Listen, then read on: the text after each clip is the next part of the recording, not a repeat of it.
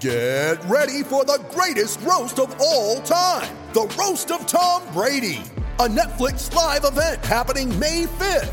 Hosted by Kevin Hart, the seven time world champion gets his cleats held to the fire by famous friends and frenemies on an unforgettable night where everything is fair game. Tune in on May 5th at 5 p.m. Pacific time for the Roast of Tom Brady, live only on Netflix. You ready? Showtime. On May 3rd, summer starts with The Fall Guy. Let's do it later. Let's drink a spicy margarita. Make some bad decisions. Yes. Audiences are falling in love with the most entertaining film of the year. Fall guy. Fall guy. Fall guy. That's what the poster said. See Ryan Gosling and Emily Blunt in the movie critics say exists to make you happy. Trying to make it out? Nope. Because I don't either. It's not what I'm into right now. What are you into? Talking. Yeah. The Fall Guy. Only in theaters May 3rd. Rated PG 13. Three, two, one.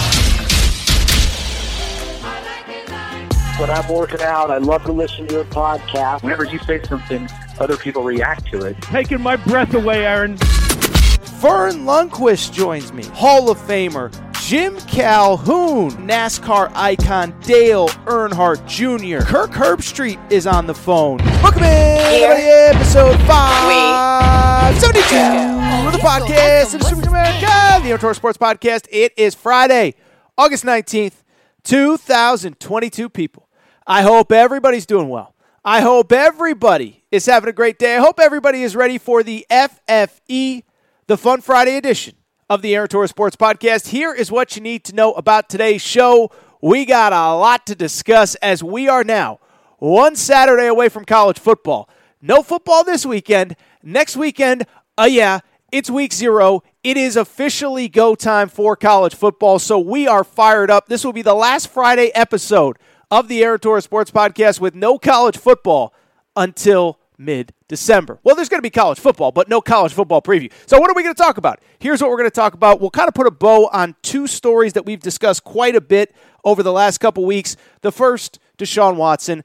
I think you guys are tired of hearing about it. I'm tired of talking about it, but we've hit two, three, four, five segments on it. I just want to put a little bow on it. We know about the 11 game suspension, what it means, why he's returning in Houston. I think people maybe got that a little bit twisted on Thursday. We'll discuss that. From there, we'll discuss the Big Ten TV contract. How about our boy Kevin Warren? We officially dotted the T's or dotted the I's and crossed the T's on Thursday. And I got to wonder, did the SEC, uh, is this the first time Greg Sankey kind of screwed some things up in the SEC? We'll discuss that, what the SEC's contract means relative to the Big Ten. And then finally, we're up with America's favorite podcast segment where Aaron was right, where Aaron was wrong. We'll hit on all sorts of good stuff there. This crazy UCLA Cal story. We'll hit on the Dallas Cowboys, Kenny Pickett, Bronny James. There is so much going on in the world of sports. I got some of it right, and I got some of it wrong. We will discuss all that. Uh, only other programming note: one, there will be no Friday, uh, no Monday episode this coming week. I'll give you details on the back end why, but uh, fun, fun reason why. And speaking of fun. A lot of good stuff ahead for the Aaron Torres Sports Podcast. Really excited for some things going on behind the scenes with this show and to get you ready for the fall where we are going to rock out, as I said, one Saturday from college football. It is officially go time. With that said, let's get to the topic of the day. And the topic of the day look, it's a story that we've hit on, as I just said, two, three, four times over the course of the last probably month to six weeks. And that is the situation with Deshaun Watson. And I think you guys and girls are tired of hearing about it. I'm sort of tired of talking about it. Don't want to make light of the alleged victims. I think everybody's ready to just move on, put it in our rearview mirror. And now we officially can, as Deshaun Watson gets an 11 game suspension from the NFL. He can return the first week of December to play NFL football for the Cleveland Browns. Ironically, they will be playing the Houston Texans, his former team. This, of course, after he was given a six game suspension previously. The NFL appealed. We settle on 11 games. And so, like I said, I'm not going to spend too much time with this off the top, but just a couple quick thoughts to kind of put a bow on this story overall. And the first thing that I would say, honestly, I am a little bit surprised that it was only an 11 game suspension. And the reason I'm surprised is because of the semantics that came out of both sides of this story since the initial six game suspension came down. Roger Goodell, and I think I talked about it the other day on this show, but Roger Goodell really very vocally and aggressively came out against Deshaun Watson, came out against the decision of the independent arbiter, uh, Sue Robinson, and he used a term that I was kind of blown away that he said when he said it. He called Deshaun Watson's behavior with those masseuses, which we've talked about a couple times on this show. I'm not going to go through the whole story again. You can go back and listen to all the details from the previous shows.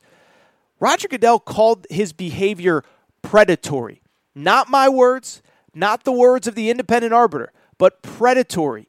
This is not Roger Goodell dancing around stuff. This is not Roger Goodell uh, trying to kind of uh, put water on the story and make it go away that was Roger Goodell kind of kind of stoking the flames and letting letting everybody know he is not happy with that initial six game suspension. He was going to push hard to get the maximum suspension possible. On the flip side, I also found it very interesting that word leaked from Deshaun Watson's camp over the last couple days that he would have been willing to accept an eight game suspension. And what that goes back to is all the stuff I've talked about on this show as it pertains to this story. If this guy was 100% innocent, and again, based on the reports of the independent arbiter, Sue Robinson, um, you know, her conclusions were that he knew that the nature of his actions were sexual, not just from a, uh, uh, you know, a, a masseuse perspective, and that he made the masseuses uncomfortable.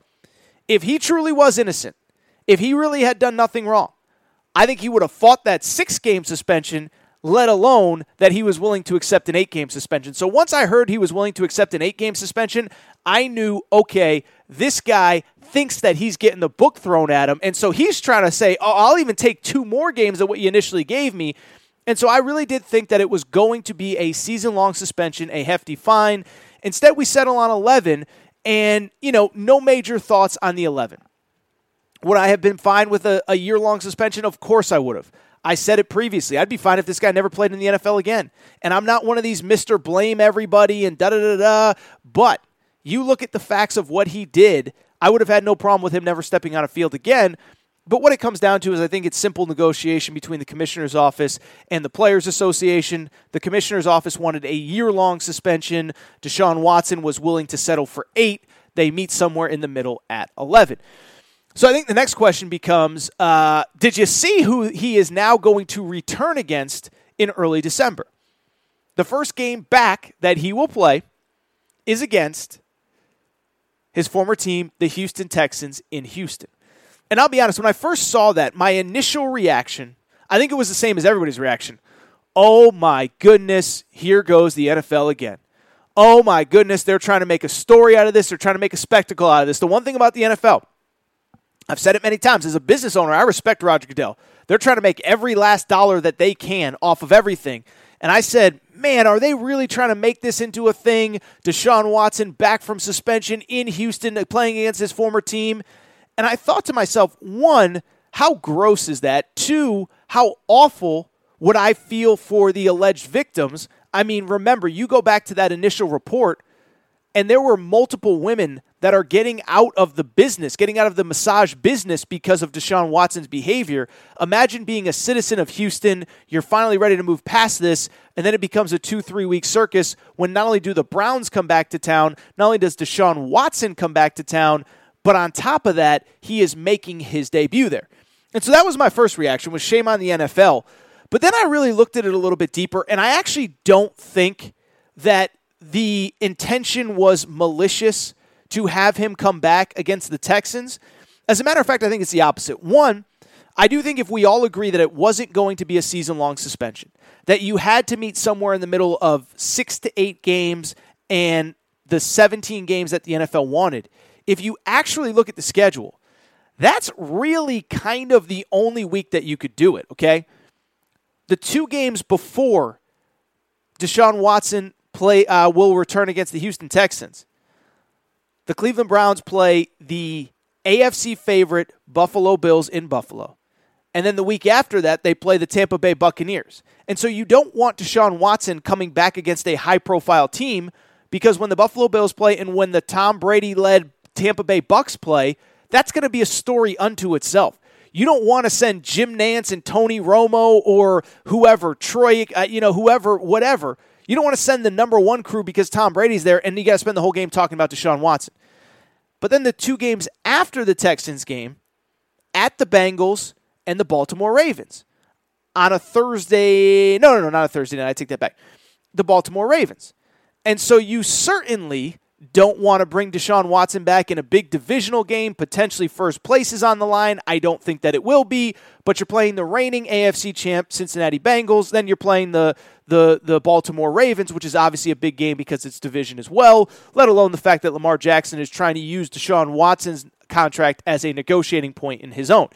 And so the Houston game kind of actually makes the most sense. And I'll take it a step further. I kind of thought about this.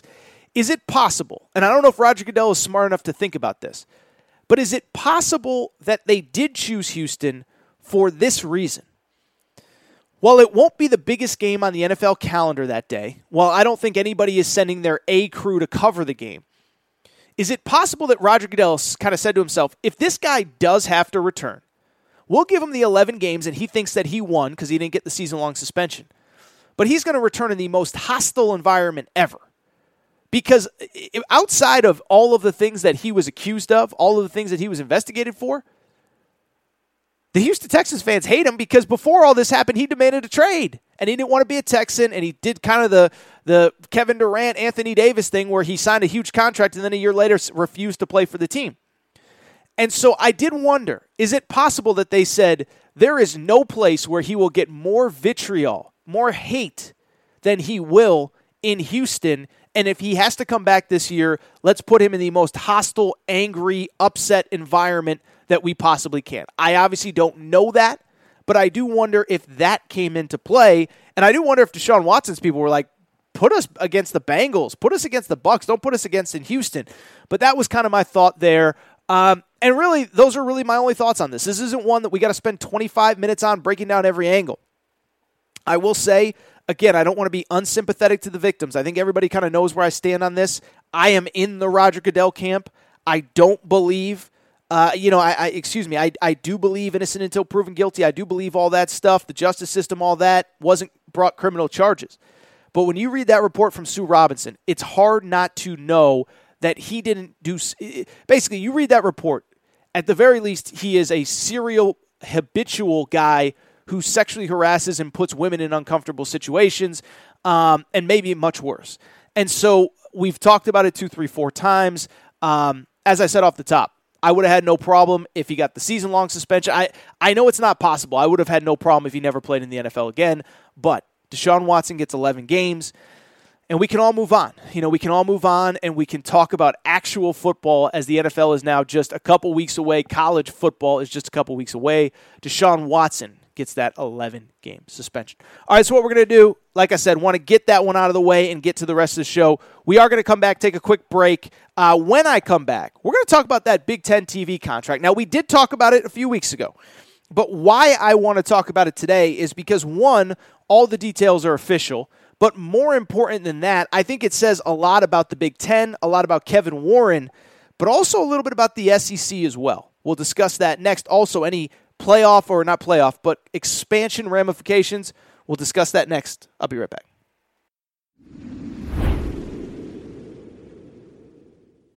When you need mealtime inspiration, it's worth shopping Kroger, where you'll find over 30,000 mouth-watering choices that excite your inner foodie. And no matter what tasty choice you make, you'll enjoy our everyday low prices, plus extra ways to save, like digital coupons worth over $600 each week. You can also save up to $1 off per gallon at the pump with fuel points. More savings and more inspiring flavors make shopping Kroger worth it every time. Kroger, fresh for everyone. Fuel restrictions apply.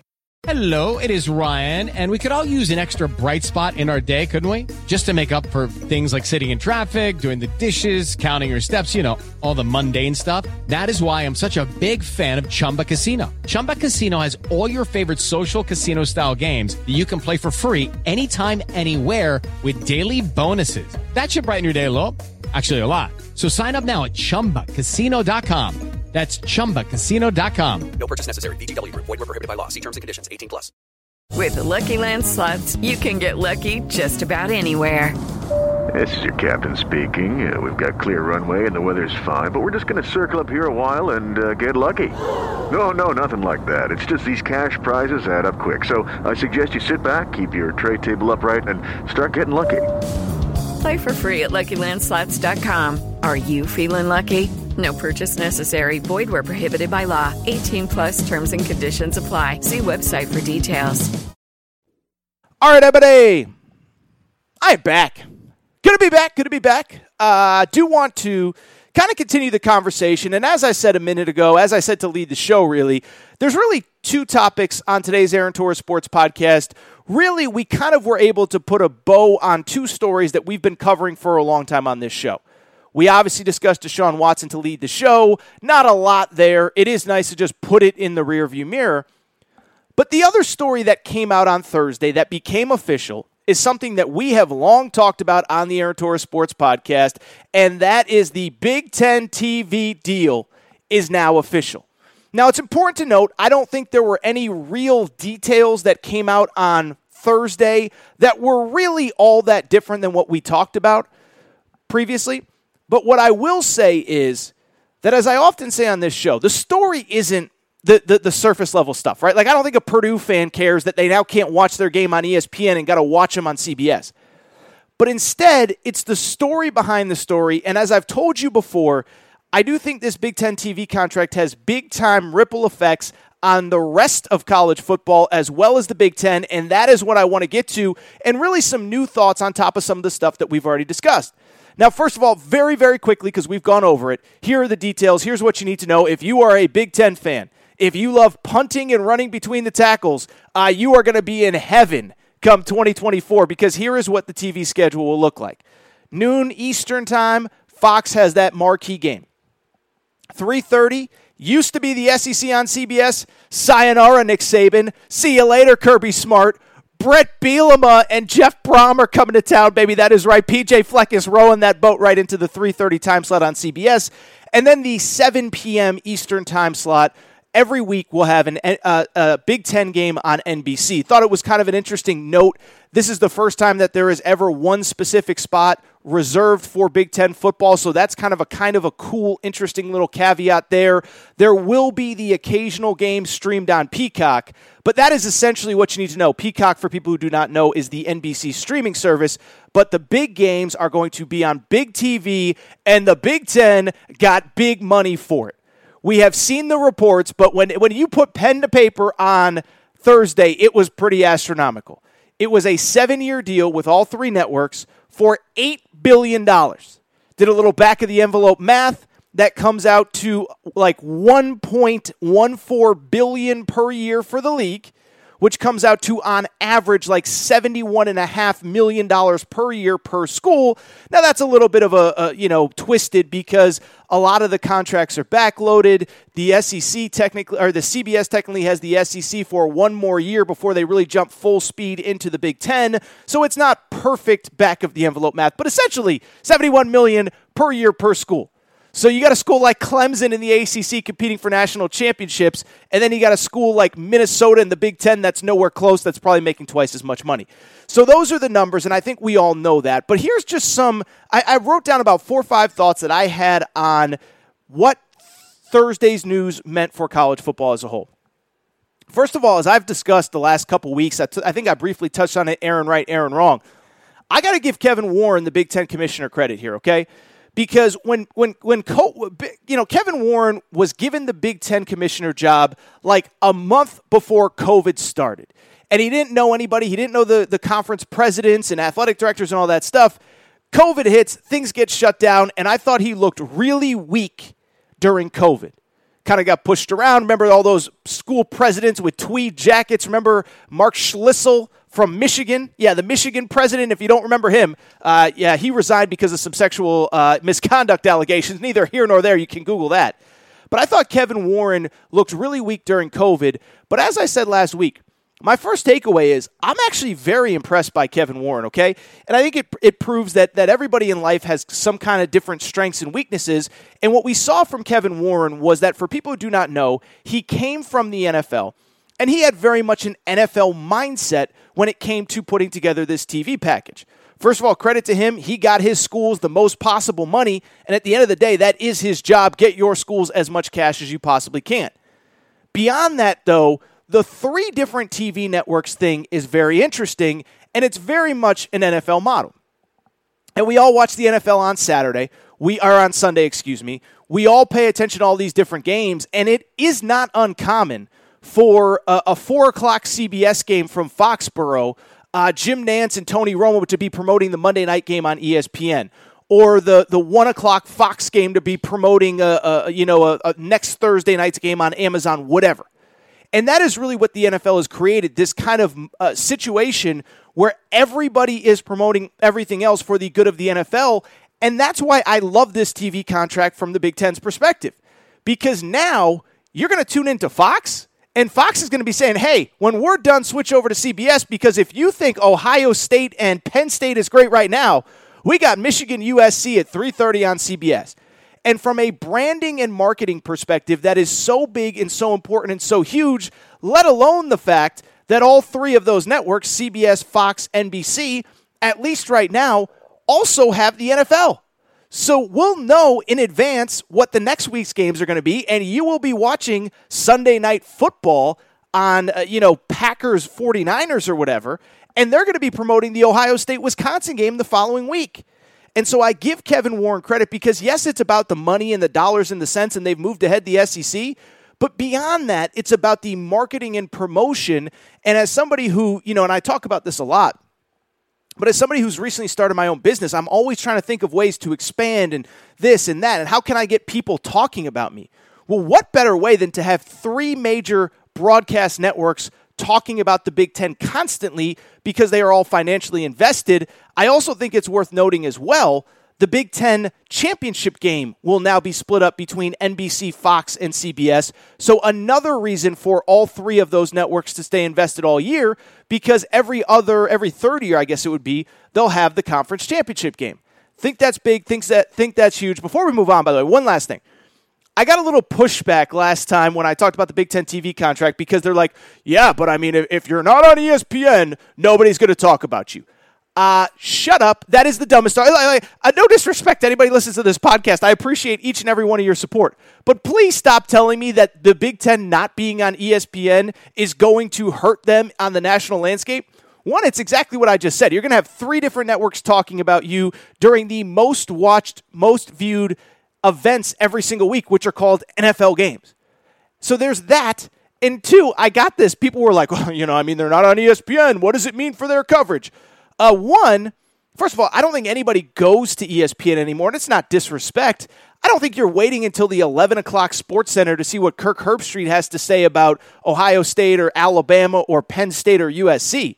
If you want reaction to whatever's going on in college football, you have podcasts like this, you have YouTube streams, you have live streams, you have all sorts of good stuff. You have plenty of places to go to hear and listen to college football. I don't think it really matters all that much uh, that they're not on ESPN. And two, let's not act like ESPN isn't going to talk about Ohio State. Like they're not going to show Ohio State highlights if they're number one or number two in the country. So that's just ridiculous. So that's my first takeaway. Just credit Kevin Warren. I thought he he showed why he was hired for this job. Obviously, again, didn't think he was strong during COVID, but everybody's got strengths and weaknesses. He showed just how good of a, a businessman and negotiator he is here.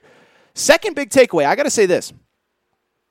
I think this is the first time since Greg Sankey took over as commissioner of the SEC.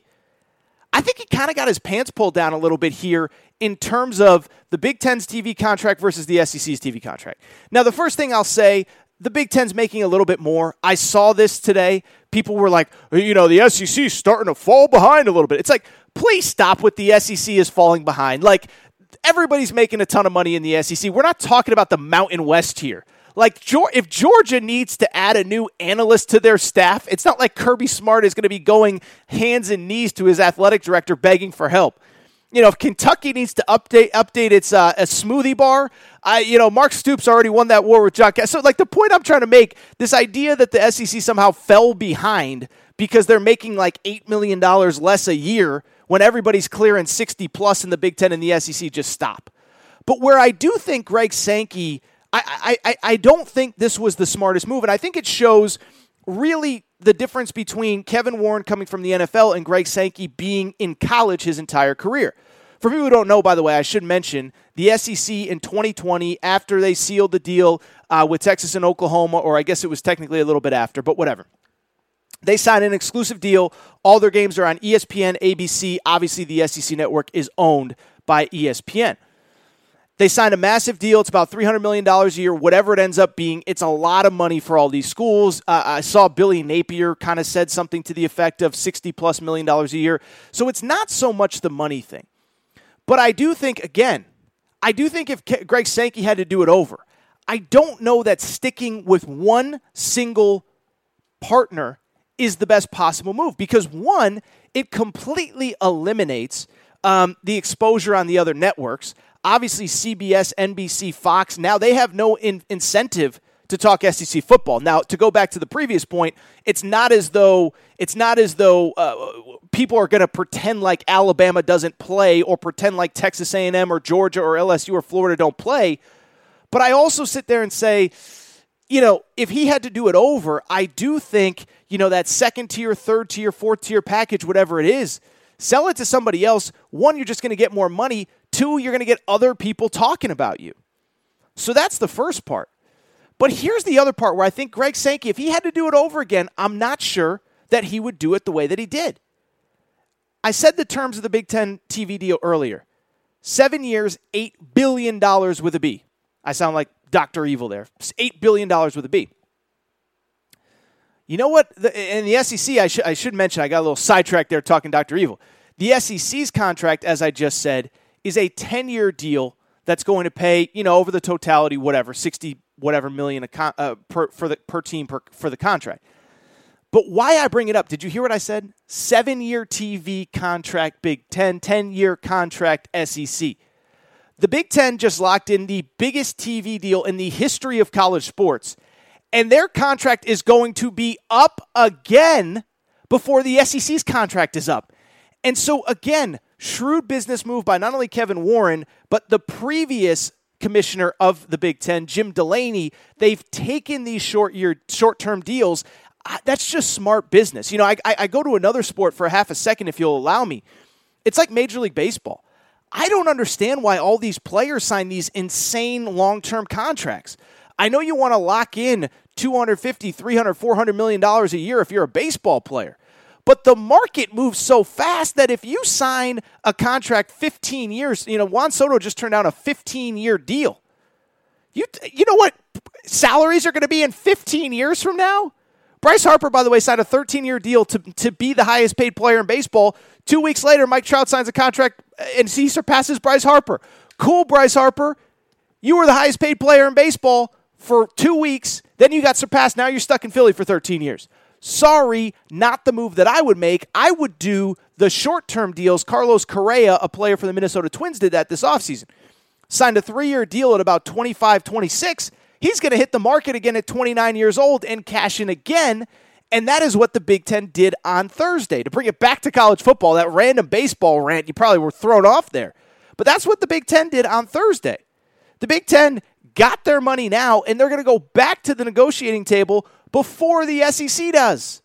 And so you think the Big Ten has lapped the SEC now?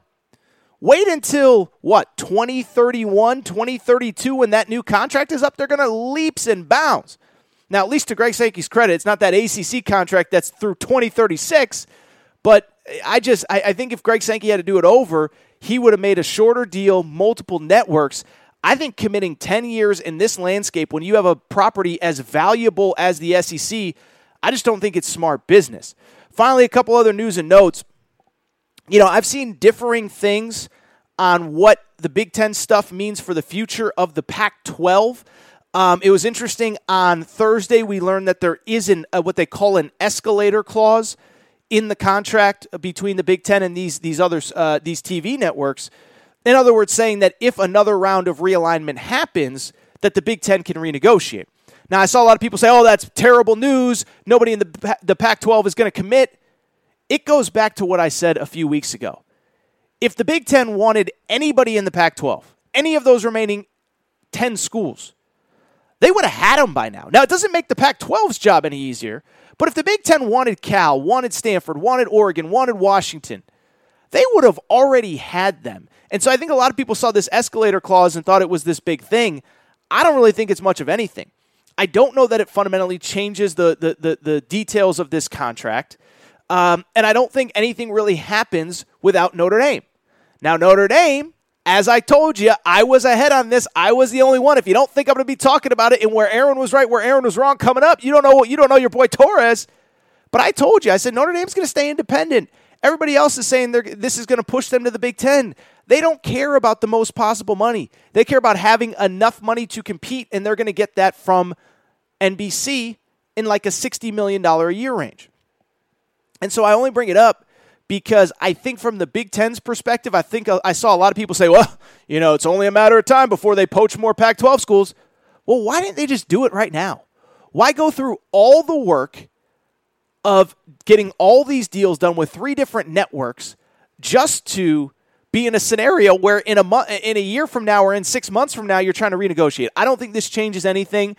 Notre Dame is going to recommit to Notre Dame. Uh, Notre Dame is going to recommit to NBC. And I think from the Pac 12's perspective, I, I don't think the Big Ten is all that interested. Now, if everything flails in the wind, if the Pac 12 can't get anything done long term, and we're a year from now, we're two years from now, and everything's still floating in the wind, then that's a little bit of a different deal. But right now, this second, I don't see any of these Pac 12 schools leaving for the Big Ten. If they wanted to do it, they should have just done it right now. And so I think George Kliavkoff, the uh, Kliakov, I don't know how to say his name, the, the Pac 12 commissioner, it's go time, man. I understand you're not in the right situation, but the Big Ten TV contract is done. I don't think they're ripping it up tomorrow to add Cal and Stanford. It is on you, my man.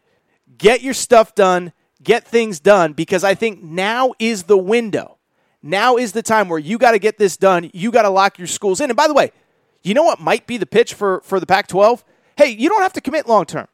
They sign a seven year deal. Let's us sign a seven year deal. Let's see where they are a couple years from now. I don't think you're going to get any of these Pac 12 schools to commit to something more than seven years. But I do think, as I've said a few times, I think the Pac 12 right now remains a better option for most of these schools than trying to go to the Big 12 or trying to go somewhere else. It's on the commissioner to get things done right now. All right, this is what I want to do. I do want to take a quick break. I do want to come back. We will wrap our Friday show. Aaron right, Aaron wrong. I think we'll, we'll, we'll hit on a couple fun stories from the week that I just haven't had a chance to get to on this show. We'll talk a little bit about uh, I don't know some some NFL preseason stuff. We'll talk some uh, some of these college sports stories that we've hit on. Uh, an update on Bronny James. Ooh, if that isn't a tease, I don't know what is. Stay tuned. Take a quick break. I'll be right back.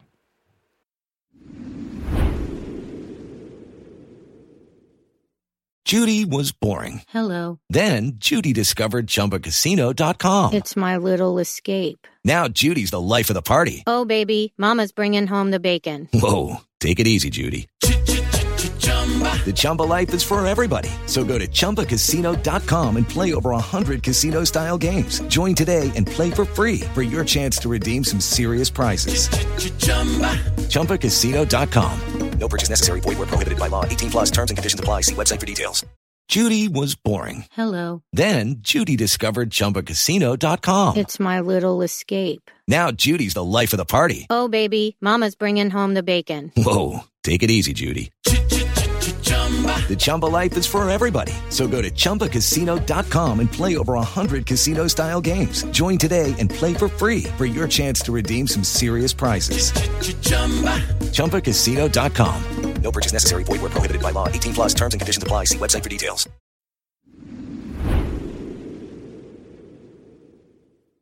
All right, everybody. I am back. Good to be back. Good to be back. Final segment of the show. So good to be back. And I do want to wrap with what has quickly become America's favorite podcast segment where Aaron was right, where Aaron was wrong. By now, you know the concept, pretty straightforward. Yes, I did steal it from my buddy Colin Cowherd. Colin is a good friend of mine. I've been on his show, really respect him and what he has done in his career, what he's done for me, frankly, uh, as a young guy in this business. But every single week, Colin does where Colin was right, where Colin was wrong. I decided to bring it to this show where Aaron was right, right, where Aaron was wrong, for one pretty simple reason. I put out a lot of sports opinions over the course of a week, a month, a year. I do it on social media, I do it on my radio show, I do it on my podcast. Well, when I get stuff right, nobody likes to tell you about it more than your boy Torres. Torres told you this. You should have listened to Torres. Blah, blah, blah, blah, blah. You never shut up, dude. Also, though, I get a lot of stuff wrong. Making fun of myself there, the third person. Unbelievable. I do get a lot of stuff wrong. And where Aaron was right, where Aaron was wrong is a great way to keep me in check. Yeah, you might get some stuff right, but you get a lot of stuff wrong too, and you got to own it. We do it every Friday to wrap the week. Let's get to it where Aaron was right, where Aaron was wrong. Where Aaron was right. Did you see the report out of the Sports Business Journal that Notre Dame is on the verge of accepting a $60 million deal a year to stay independent and play its football games on NBC? That's what I've been telling you for weeks. Everybody else has crushed me. Torres, you don't know what you're talking about. And I ended up being dead right. Here's the bottom line with this whole story. You don't need to be a college football insider. You don't need to have sources inside athletic departments. All you had to do was read the reports available online. If you got the internet, if you got Google, you could have sniffed this one out a mile away. You didn't need the Hardy Boys and Scooby Doo to figure this one out, okay? The bottom line is this is that two things stood out with me from Notre Dame from the beginning.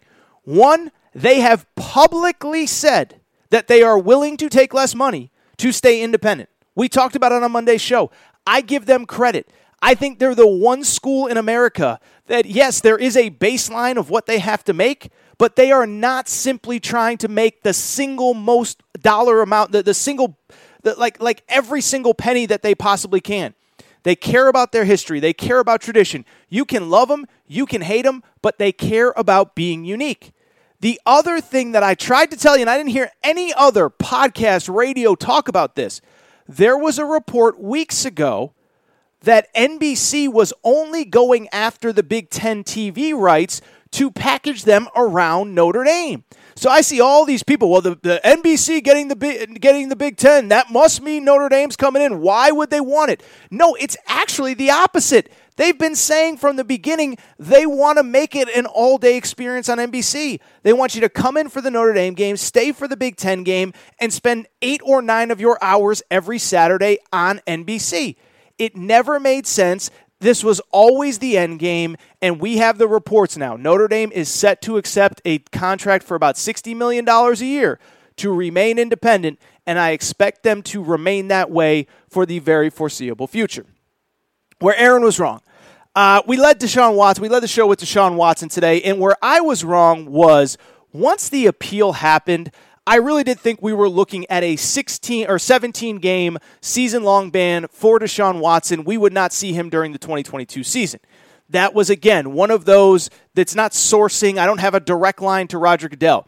But when Roger Goodell called Deshaun Watson's behavior predatory, it made it very clear to me, and those were Roger Goodell's words, not my words, not your words, not the person that you talked to on the school. Like, the, Roger Goodell called it predatory behavior. And then also, when we got the report that Deshaun Watson was willing to accept an, eight game suspension when he already got six and he claims his innocence, that said to me that he thought the book was being thrown at him. It ends up being 11. We already talked about it. I don't need to tell you every single detail and every single thought that I have.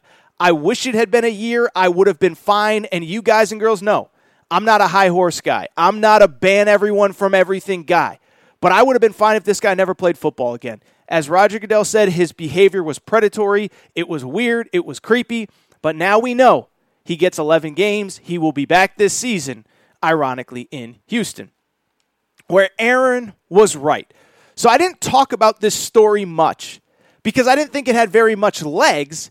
And that was the report that the UC school system, specifically Cal Berkeley, was going to force UCLA to stay in the Pac 12. And the reason I didn't feel like I was going to talk about it was because there was no legs to this report. If you if you remember, I think I briefly touched on it, and essentially what I said is this. If and by the way, as a backstory, I think everybody knows, but UCLA and UC Berkeley are part of this of the same school system. They have the same board of regents, and so when UCLA left the Pac-12 for the Big Ten, Cal Berkeley basically dragged him into court and said, no, no, no, no. You're staying because you're hurting not only the Pac 12, you are hurting your fellow school system, whatever, blah, blah, blah, blah, blah. And I said at the time, I said, look, here's the bottom line. The governor of California is named Gavin Newsom. Everything he does is for a press appearance or he does it because he thinks it is going to make him look good in the eyes of the constituents. There is no backbone to this guy and there is no backbone to this story because there is no way you can make UCLA stay. And that was essentially what we learned in this court case on, I guess it was Wednesday. Now, look, they're going to fight and scratch and claw over these next couple weeks. But first of all, the TV contract is done in 2024. It does not bind any of these schools to any of the other ones. But keep in mind also that if any of these other ones had better options, they would leave as well. So, one, if there is no contract after 2024, I don't know how you can keep them there. But two, there's also this weird clause that came out like 20, 30 years ago that all of these uh, schools in the UC school system are basically allowed to negotiate on their own for what they deem best. Now, nobody ever thought it would blow up in everybody's face like this, but at the end of the day, it was a interesting headline, but I never thought it carried much weight. Wednesday, they went to court. It didn't really feel like all that much came out of it. And uh, let's just say I would be stunned if UCLA isn't a card carrying member of the Big Ten in 2024. Where Aaron was wrong. So I'll say this is that when the, the, the UCLA USC stuff happened, I really thought it was like game over, lights out for all of the other 10 Pac 12 schools. And that really hasn't been the case. First of all, the AP poll came out this week, the first AP poll of the season. Uh, the current Pac 12 has two of the top 11 teams in the first AP poll. Keep in mind, Utah, who is still very much in the Pac 12, came in at number seven, and Oregon came in at number 11. Now, you could say, well, obviously these teams and programs had been built under the current model of the Pac 12, but what I would say is, at least for Oregon, they have not missed a beat since the Pac 12 disintegrated about three, four weeks ago, and we've talked about it from the other spectrum, but a five star quarterback by the name of Dante Moore from the state of Michigan. We've talked about how Jim Harbaugh missed on that guy in recruiting. Well, he committed to Oregon. And of course, Michigan fans complained about NIL and who knows what the truth is. But the bottom line is, I thought it was kind of incredible that Oregon got the commitment of a five star quarterback in a world where we're not even sure totally who he's going to be playing against once he gets there or what conference that they're in. On the basketball side, Oregon picked up its second five star commitment this week since the announcement that USC and UCLA were leaving. They got a recommitment from Mookie Cook in basketball. He was a five star who was committed to Oregon, decommitted, and then recommitted this week. This, of course, after KJ Evans, who everybody thought was going to Arizona, ended up committing to Oregon instead. So I can't speak to where Oregon's going to be playing in four, five, six years. Same with Utah, same with Arizona, same with whatever. But Oregon Athletics, whether it's the Phil Knight stuff, the Nike stuff, whatever, they have not missed a beat since USC and UCLA announced they were leaving the Pac 12. Where Aaron was right. Ooh, buddy, am I excited to talk about this? So, one of my favorite segments I ever did on the Aaron Torres Sports Podcast had to do with the Dallas Cowboys after they lost in the opening round of the NFL playoffs last year to the San Francisco 49ers. And if you remember that game, that was the game where Dak slid. He couldn't get up in time. They end up losing. Clock expires at home. And if you remember, why I liked that segment, I thought it was totally unique. I thought it was a totally fun perspective. I got a lot of really positive feedback on that one. But what I said was this is what the Dallas Cowboys need to do. Not what they will do, but what they should do.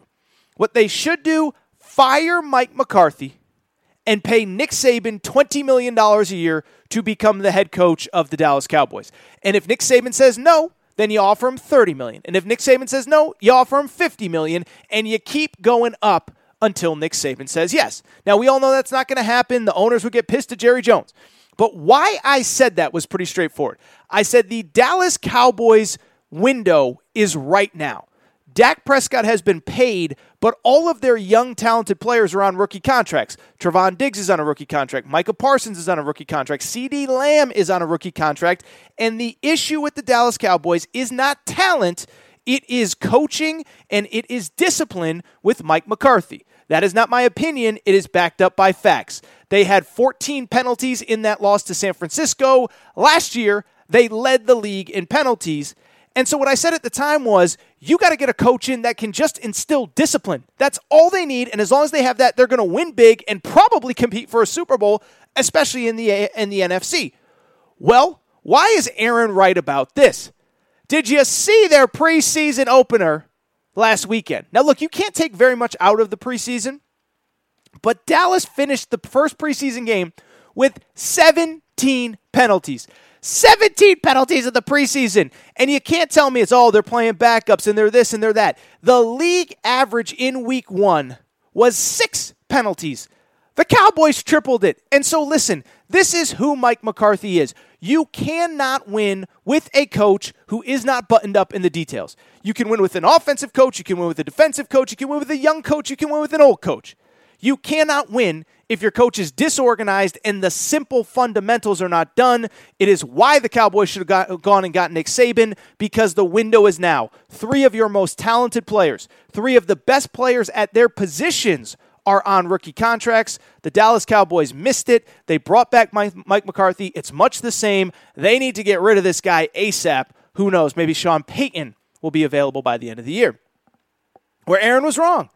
So let's stay in the NFL preseason. And like I said, I don't think there's a ton that you can take away from most preseason games. But what I would say was Pittsburgh Steelers and Kenny Pickett looked really, really, really good. And I'll be honest, I was a little bit down on Kenny Pickett coming into the NFL draft. I said he's older. I said he had one good year. And really, I wondered is he this good? Or are we, as the media, hyping him up? Because we need quarterbacks to talk about, right? You, you guys and girls as fans, you don't care about defensive ends and offensive tackles and nickel cornerbacks. The, the talking points going into a draft are the quarterbacks. It's Joe Burrow, it's Tua, it's Justin Herbert, it's Kyler Murray, it's Zach Wilson, it's Trey Lance, it's whoever. And so I said, "Are we? Is this guy very good, or are we just hyping him up because we need a quarterback to talk about?" Well, in week one of the preseason, he goes 13 to 15, two touchdowns, looked pretty good to me. And why it's important is because he was running with the first team offense. He was running with the starters on the offensive line, the starting skill position guys. And I'll just tell you, I wasn't a buyer coming in, but I think this guy should be Pittsburgh's week one starter. If other teams can start Zach Wilson after playing one good year of college football at BYU, if Trey Lance is just handed the starting job in San Francisco, even though Jimmy Garoppolo is clearly the better quarterback, I see no reason why you cannot give this job to a 24 year old who had a phenomenal college year. I was dead wrong on Kenny Pickett. Finally, where Aaron was right. A lot of interesting things going on in the recruitment of Bronny James LeBron's son. And credit to us, as usual, we were ahead of this story because about three weeks ago, the New York Times came out with a story about his recruitment. And the one thing you got out of that recruitment was basically it's kind of hard to know who's even recruiting him because of who his father is, because of all the variables at play. Well, over the last couple days, we've gotten a few different reports, and two things that I have been telling you from the beginning are very true. One, it's hard to know who's even recruiting him. I think it was Paul Biancardi put out a report that Oregon is in the lead. LeBron James came out, his his obviously his father, the famous LeBron James, and said, "We haven't even heard from any coaches. The coaches that we've heard from, there are no leaders. Any information comes from our family." So I bring it up to say, I told you we didn't really know anything, but I'll tell you what else it, it, this tells me. I have been dead right all along about these pro alternatives to college basketball. If there is one high school player in recent high school basketball history that does not need college basketball, it's Bronny James. This is the son of LeBron James, millions of Instagram followers. He could sit out for a year. He could go to the G League. He could go overseas and he could make millions. And he may still make millions via NIL. But what I've told you for years, everybody wants to kill college basketball. College basketball has got more, more lives than a cat, man. Everyone's trying to kill college basketball. Here is another high profile player, another high profile freshman that sees the value of, oh, I don't know, a free education. Oh, I don't know, every game being on national TV. Oh, I don't know, now you can make millions in NIL. I've been telling you for years, everybody's trying to kill college basketball. It appears as though Bronny James is going, and as I also told you, it's hard to know exactly where. All right, I think that's it for this episode of the Aaron Torres Sports Podcast. Fun episode today. Did have to hit on some serious stuff off the top, so I appreciate you guys and girls sticking with me, and hopefully we end the show with a bang. Before we get out of here, a couple things. First of all, a little mini announcement. Um, I actually, there will be no Monday show. I'll be traveling on Sunday. Uh, some fun stuff going on in uh, my personal life. I don't really want to talk too much about it, but Torres family's getting a dog. So we're going to pick up the dog. Yes, two weeks before college football season was not my idea on the timing, but uh, we're going to have a little Torres run around the house. Not a little Torres on two legs, a little Torres on four legs. So that's where I'll be on Sunday. Uh, I'll be back probably Monday or Tuesday. Don't know when, but no Monday episode. Yes, a little four-legged friend in the Torres household. Uh, we're uh, uh Mr. and Mrs. are very, very excited. Uh, but I'll be back later in the week, and then as I keep telling you, be patient. We got some big, big, big announcements coming for the start of this season. I'm going to have a chance for you to win some cash. I'm going to have a chance for you to just do all sorts of good stuff, so make sure you're locked in. Before we get out of here, if you're not subscribed to the podcast, please make sure to do so. Apple, Spotify, Amazon Music, Google Music, wherever you listen to podcasts, make sure that you are subscribed to the Aaron Torres Sports Podcast. Also, make sure to rate and review the show. Go ahead, give us a quick five stars. Let us know what you like, what you don't like, all that good stuff. Make sure you're following on social media at Aaron underscore Torres on Twitter, at Aaron Torres Pod on Instagram, Aaron Torres Podcast Questions at gmail.com, Aaron Torres Podcast Questions at gmail.com. That is all for today's show. Uh, I will be back early next week, Tuesday, Wednesday, somewhere in there, and we're going to rock out because we got college football next weekend, baby. One Saturday left. Enjoy it. Get to the beach, spend time with your family because we got some commitments coming up on the weekend. That is all for today's show. Shout out to Torrent Craig. Shout out to Rachel, who hates my voice. Shout out to JJ Redick, you F head. Unblock me, bro. Unblock me. Let's talk. Just not Sunday because I got some plans. I'll be back uh, early next week. New episode of the Torres Sports Podcast. Enjoy, everybody. With the Lucky Land slots, you can get lucky just about anywhere. This is your captain speaking. Uh, we've got clear runway and the weather's fine, but we're just going to circle up here a while and uh, get lucky. No, no, nothing like that. It's just these cash prizes add up quick. So I suggest you sit back, keep your tray table upright, and start getting lucky. Play for free at LuckyLandSlots.com. Are you feeling lucky? No purchase necessary. Void where prohibited by law. 18 plus terms and conditions apply. See website for details. With Lucky Land slots, you can get lucky just about anywhere. Dearly beloved, we are gathered here today to. Has anyone seen the bride and groom? Sorry, sorry, we're here. We were getting lucky in the limo and we lost track of time. No, Lucky Land Casino, with cash prizes that add up quicker than a guest registry. In that case, I pronounce you lucky. Play for free at LuckyLandSlots.com. Daily bonuses are waiting. No purchase necessary. Void where prohibited by law. 18 plus. Terms and conditions apply. See website for details.